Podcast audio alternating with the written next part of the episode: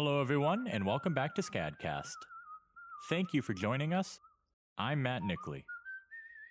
We are officially in the heart of the holidays, with music, good cheer, and anticipation filling the brisk winter air. It's also a time for reuniting and catching up with old friends like today's special guest and SCAD alumna, Monica Cook. Cook's painting and sculpture work is revered in museums and private collections across the globe. Since receiving her degree, Cook has endlessly explored the breadth of mediums and media available to telling an entirely visual story. Through found objects, a constant openness, and sublime technique, Cook crafts pieces that are unmistakable in their visage and emotional resonance. Her art is immortalized as part of the SCAD Permanent Collection and is available to private collectors through Shop SCAD and SCAD art sales. Today's interview comes from 2019 during SCAD Define Art, where Cook was an honored guest and exhibitor. Wallace sat with Cook around selections of her work before they were curated and placed to discuss her international career, experimental approach to creating, and her love of different mediums. From SCADcast, this is On Creativity, a conversation between Paula Wallace and Monica Cook.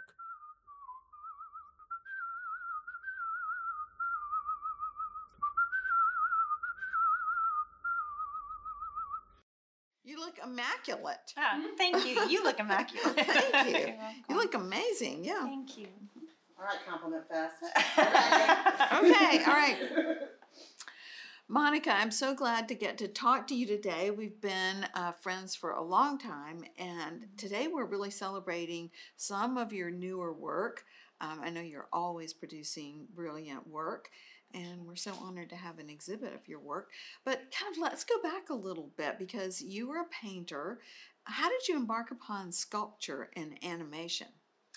Um, so I guess it was almost 10 years ago, I, or seven years ago, I uh, got to a place with my paintings where I felt like I needed to um, take them to another level.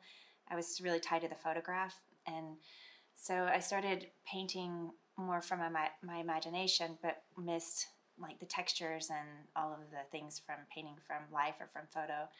So I decided to build sculptures that were um, life size figures that I could paint from and try to find a way to kind of get in touch with the world that was inside of me more than the world that was outside of me. Mm-hmm. Um, so I started building these life size figures that I could that were posable and um, malleable, so I could change their expressions and and pose them. They were even bigger than life size, weren't they? These these figures that I started with were pretty much my they were my scale, but um, some of them have been bigger than life size. but uh, so when my friends Amber Boardman, who um, at the time was um, doing animation, she came to my studio and said, you know, why aren't you animating these things? Because they're since they were posable. Uh, so I she taught me a little bit about um, the basics of stop motion. And so instead of painting from them, I went down a whole nother rabbit trail of um, of doing stop motion animation and um, and just fell in love with sculpture as well. So it's just been a whole new world to explore and understand. And I've yet to paint from the sculptures. Maybe that's next. Yes. Your work ethic is legendary. Tell me a little bit about your studio philosophy. Um, I think um, there's so many things that I really want to do. I feel like there's not enough time to do all the things that I really want to do as far as materials. And I think the materials kind of guide the work. They're the, they're the thing that generates the work more so. So um, my studio, I, I I collect a lot of materials, and then the materials kind of guide me. Um, and as far as uh, work ethic, I guess it's just like a um, don't even know. It just that I I really feel fulfilled when I'm working. So I it it's important to me to kind of continue to try new materials and to push myself and I guess it's like mainly I think in all areas of life, like things that I'm unfamiliar with or that I don't understand, um, then I'm really curious to try to come to a place where I want to learn from those things. So the for me with materials, working with materials that I don't I don't understand or that are new to me, I'm able to kind of approach it in a more um, naive way that is more like play and more fun. So I think that's where I get most of my energy for my work is through the discovery of, of new materials and trying to understand them. And then once I understand them, um, moving on to kind of build upon them. I heard a SCAD alum the other day refer to uh, kind of a common trait as a SCAD hustle. Yeah. that people learn to hustle. But your work is just, you're just unusually productive and, uh, you know, uh, always at such a high quality. I think it's really Thank you. remarkable what you've maintained, you know, um, the, the productivity and the quality throughout your career. You've really maintained both. Oh, it's thank you. remarkable Thank you. corn cob, starfish, life raft, teeth, telephone wires. What entices you to source these unexpected materials? Um, I think they they you know I'm drawn to things for either the color or the texture or um, the materiality, um, and a lot of times the history of the object. So um, I like objects that already kind of have a story or have already lived a life, and then to put them into a different context that brings a new life to them. Um, I like that too. Like with all of our old buildings, I like that Yes. aspect. and all of the collections of things like at the, where I'm staying at the Magnolia, I, I could just get lost in every inch of all of the collections of like beautiful objects. So I can tell you love materials as well. Yeah, I do. I mean, it's I kind of um, that's a starting point sometimes. So I think sometimes the opposite is true for artists. Mhm. You have an idea and then you seek out the materials, but you're kind of saying you find some materials that appeal to you, and then you create your art, and in some and somewhat it's driven by those materials. Yeah. So I have read some fascinating reviews of your work, like Lewd Monkey Goddesses, Luminous Death, and Sequined Birth by your uh, fellow SCAD alum, Sarah Walko, who's amazing. Love Sarah. amazing. Uh, but you know, your work is referred to in such you know interesting ways: Victorian dystopia, romantic sci-fi, lewd and luminous, beauty and repulsion. What are you intending to express, Monica? Um, that's a hard, a hard question because I think that it, it's uh, multifaceted. But in general, I feel like most of my work over the past, um, over the past ten years or so, has, has been a lot about um, about nurturing and and like the love of materials and about the idea of um, of sacrifice. And I think being an artist, um, or being a mother, or being a, uh, anything that you love, like the, all of the things in life. A teacher. a teacher, yes. it's a service profession. So all of the things that you love, you have to give great sacrifice for. And so I've I've thought a lot about sacrifice and the um, the beauty of sacrifice. And um, uh, so a lot of the work has been around the idea of nurturing and and sacrifice and also transformation. Like I mean, how you have have transformations, like how love can transform you, or how uh, desire can transform you. So a lot of that that's kind of a broad idea about how uh, the kind of general themes of my work in, in my eyes. And i think a lot of times like people see my work it's like when i read reviews about it and Yeah, what do you think about that? uh, i mean I, I see it so differently. I see everything that i do as very tender and I, am, I see it more as a um, I don't I don't see the grotesqueness or the kind of creepy edge of the work at all. And so I but I do understand that's a that's a big player in it because I, a lot of other people do see that. But I think I'm approaching it from it's not my intention. It's just how it comes out. um, so I see the tenderness too. yeah, I definitely see the tenderness. thank you. You have a strong foundation in studio and art history. and an affection for animation, and now a self professed love for glass and glass blowing. Um, you know, I really appreciate that diversity in your work because at SCAD we offer over 100 different degrees, and I don't think you should be typecast. I think you should Yeah. go in whatever directions are calling you. Um, but how, how do you see your studio practice evolving?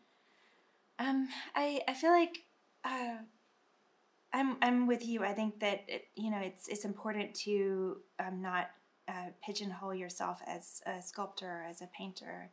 Um, I think that all of the different roles that um, that I play within my work, uh, they all fuel each other and um, kind of even guide each other.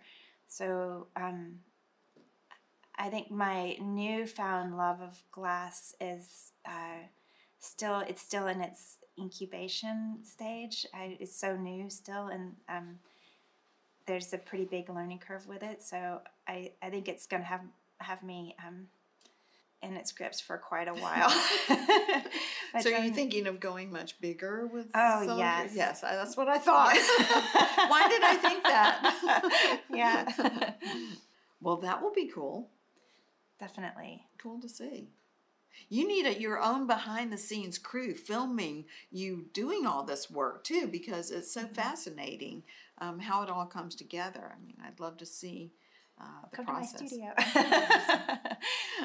What were some of your most formative experiences at SCAD? What do you remember? Like one of your professors wrote me today that she was one of your first professors when you first came to Rising Star yes. at. SCAD, and you were in the first group of Rising Star Rising Star students at SCAD. So, um, you know, you've had a lot of experience with SCAD. Yes, that was a great experience, and I think um, for me coming to SCAD, I I think the most the thing that sticks with me the most is that the sense of community, and it was the first time that I had a I was a part of a something bigger, you know, a bigger community who all had similar goals and drives and and passions, and to be able to have that support of each other and to grow together and to be inspired by each other. I think that was probably what I took away most and what was the most um, influential thing to me was the support of the other students and also the por- support of, of SCAD in general. You know, just the the exhibitions that I was the um, exhibition opportunities and being part of the the permanent collection and the support your support oh my goodness like your support over the years is like I'm your biggest fan. Oh, I'm your biggest fan yes i'm in awe of you Oh, Thank you, Monica. The SCAD Museum of Art Emerging Artist Mm-hmm. Gallery was created for alumni like you, so um, it's a true joy to have you exhibiting there. How do you It's feel about honor. exhibiting at your alma mater? it's, it's a big it's a big honor for me to be back here and also the space is so gorgeous and um and to see to see all of the the work together in the same space is is really Mm-hmm. exciting Fantastic. Do you think the light is exactly the way you want it in the gallery? Because it just seems like in this light, this even comes even more alive. I don't know what it is The- about this light, it's but gla- with glass it gorgeous? It's, it's so hard because you have um, the light the way the light changes on it it totally Mm-hmm. transforms it hmm um, and i feel like in the space it's probably going to change too depending on if it's at night or during the day Yes, that's true. Yeah. Well, as long as as you're happy with it, I mean, it looks gorgeous. I love, you know, the matte the softness the of- softness yeah. of the of the walls. It's like magic. So i got a sneak peek of liquid vessels and i see how you're and you explained to me how you're bringing art and science together. Mhm. and of course leonardo da vinci hundreds of centuries ago was known as a scientist and an artist. Um, your work really illuminates the possibilities of science and art. And this beautiful blossom sculpture is such an exquisite example of that. thank you I mean, can you like tell me tell me a little bit about Um, this so and just about in general how you're you're incorporating all of your. I mean, you're like famously resourceful and you do extensive research. You think a lot about your work and um, and you put forth you know so much of yourself into your work. Uh, but I, I love this um, idea that you're kind of bringing different disciplines together in your work too. Yeah, I'd say if I wasn't an artist, I would be in uh, a scientist or maybe possibly living in a, the jungle studying monkeys or something. but um, I, I feel like the um, to me the part of being an artist that I love, and I think the reason I mean painting you get it a little bit, but with sculpture, I feel like you have the chance to kind of be a mad scientist because you're you know you're mixing chemicals You're making and things and yeah. mhm. yeah so it, there's and there's so many uh, so many variables with the different i mean I, I since i didn't really study sculpture formally and, and more of a self-taught sculptor I, I have just to do things by trial and error and so there's a lot of failures um, and a lot of happy accidents uh, but to me like finding i just so i mean the, the glass itself the kind of glass i'm using is also the same kind of glass i use for scientific uh, scientific glass. It's borosilicate. Um, so a lot of the people that i'm studying under are like scientific glass makers. And um, the material here is um, called bismuth and it's a metal that um, it, it's a heavy metal but it heats up um, has a, a low melting point so So you're mixing it up on your stovetop. I can mix it up on my stovetop. yeah, I um, and then then as it's cooling, it has uh, it oxidizes, and the oxidation does the color. You have the the color variation you get depends on how quickly it cools, um, and then also as it's cooling, it starts to form crystals. So it forms these geometric crystals. It's just like magic. It's doing all this color. If if you feel like you're dealing with some magic, because it all this color happens, and then when it starts cooling, it just Double, double, toil and trouble. it turns into all these like crazy crystal formations like that. It's just So then you dip the glass in it, or you pour it on So, the glass, or paint it yeah on so the glass. after or- you like when your your pot starts to um when your when the the liquid starts to cool is when it starts to transform and then i'll uh, you know dip it into and slowly if you leave it sitting where it is it'll kind of form to the side of the pan but if you kind of keep it moving Mm-hmm. it'll start growing these crystals wow, yeah and you never know what you're going to get but it's and if you don't like it you can just like stick it heat back, it back melt it back down so What could you use it with besides glass? Um, I think I've What tried sticking a lot to? of things in there, and it it it'll stick to um, any kind of stainless steel. With the glass, you have to kind of have a kiln to be able to because if you shock the glass, it'll crack. So you have to heat the glass up to Mm-hmm. Oh, a yeah. certain temperature and then dip Wow. it and then keep it hot Mhm. so that the metal doesn't cool at a slower Mm-hmm. rate than the glass Hmm. cools. So there's a little bit more variables with glass going in it, but you can you can stick anything that's uh, stainless steel What about there. natural objects like like twigs or something? Um, I tried that and they just dissolve. It gets Oh. so hot that they Mhm. just like dissolve Mhm. into it. Um, but I think there's also uh, I got this other solution where it's um the same thing for plating jewelry, but you can plate objects. So you could you could plate a twig or an insect or Mm-hmm. with Oh, gold, and you can let it continue to plate. So then it starts to grow crystals. Oh, how do you So do that's that? A- instead of usually when you plate something, you leave it in for just like a few seconds, Mhm. and then it coats. But if you leave it in for a few days, then it it starts to crystallize and form. Hmm. Each metal crystallizes at a different. And then you can still take it out. Mm-hmm. Can. Yeah. Wow. Exquisite. It's just exquisite. Just the um, so to a certain extent, you know, you you it's kind of a surprise as you're. I mean, so there's Yes. there's intentionality about it, but also uh, the mater- material itself kind of has its way with you. Yes, it does, and you don't. Yeah, you never know what you're going to get, um, when the the crystals will form, or what color it's going to come out. Um, also, with the glass work that I've been doing, um, the you can use in the same way that you have neon. Um, you can pump the gas with argon or neon. So that's another very scientific. Um, all the options with glass that it can hold gases and kind of be animated by the gases and I guess just like the the strength and the delicacy of it and just the clarity of the material itself is just Gorgeous. so beautiful. Yeah. I can tell this love affair is going to keep going for a while. I know, I'm doomed. and it's very personal because yeah, actually your own breath is employed in in making this work. yes. work. Yeah, so yeah, it's the I think it's an incredible experience to actually you're breathing life into something and and to sculpt something with your breath is kind of remarkable. It's amazing. Yeah. It's amazing. You're amazing. Thank Yeah. you. You're amazing. Thank you.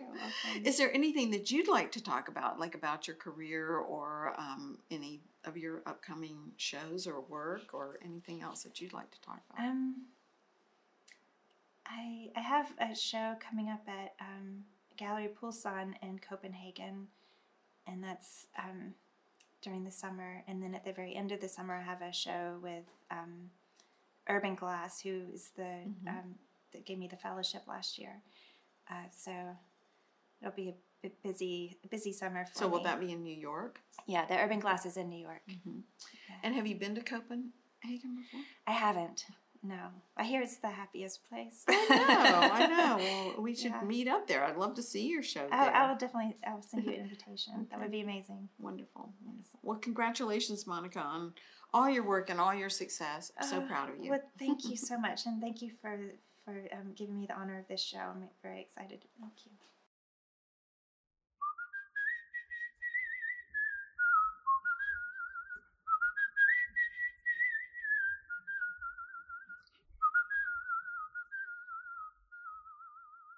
I hope you enjoyed hearing from Monica Cook.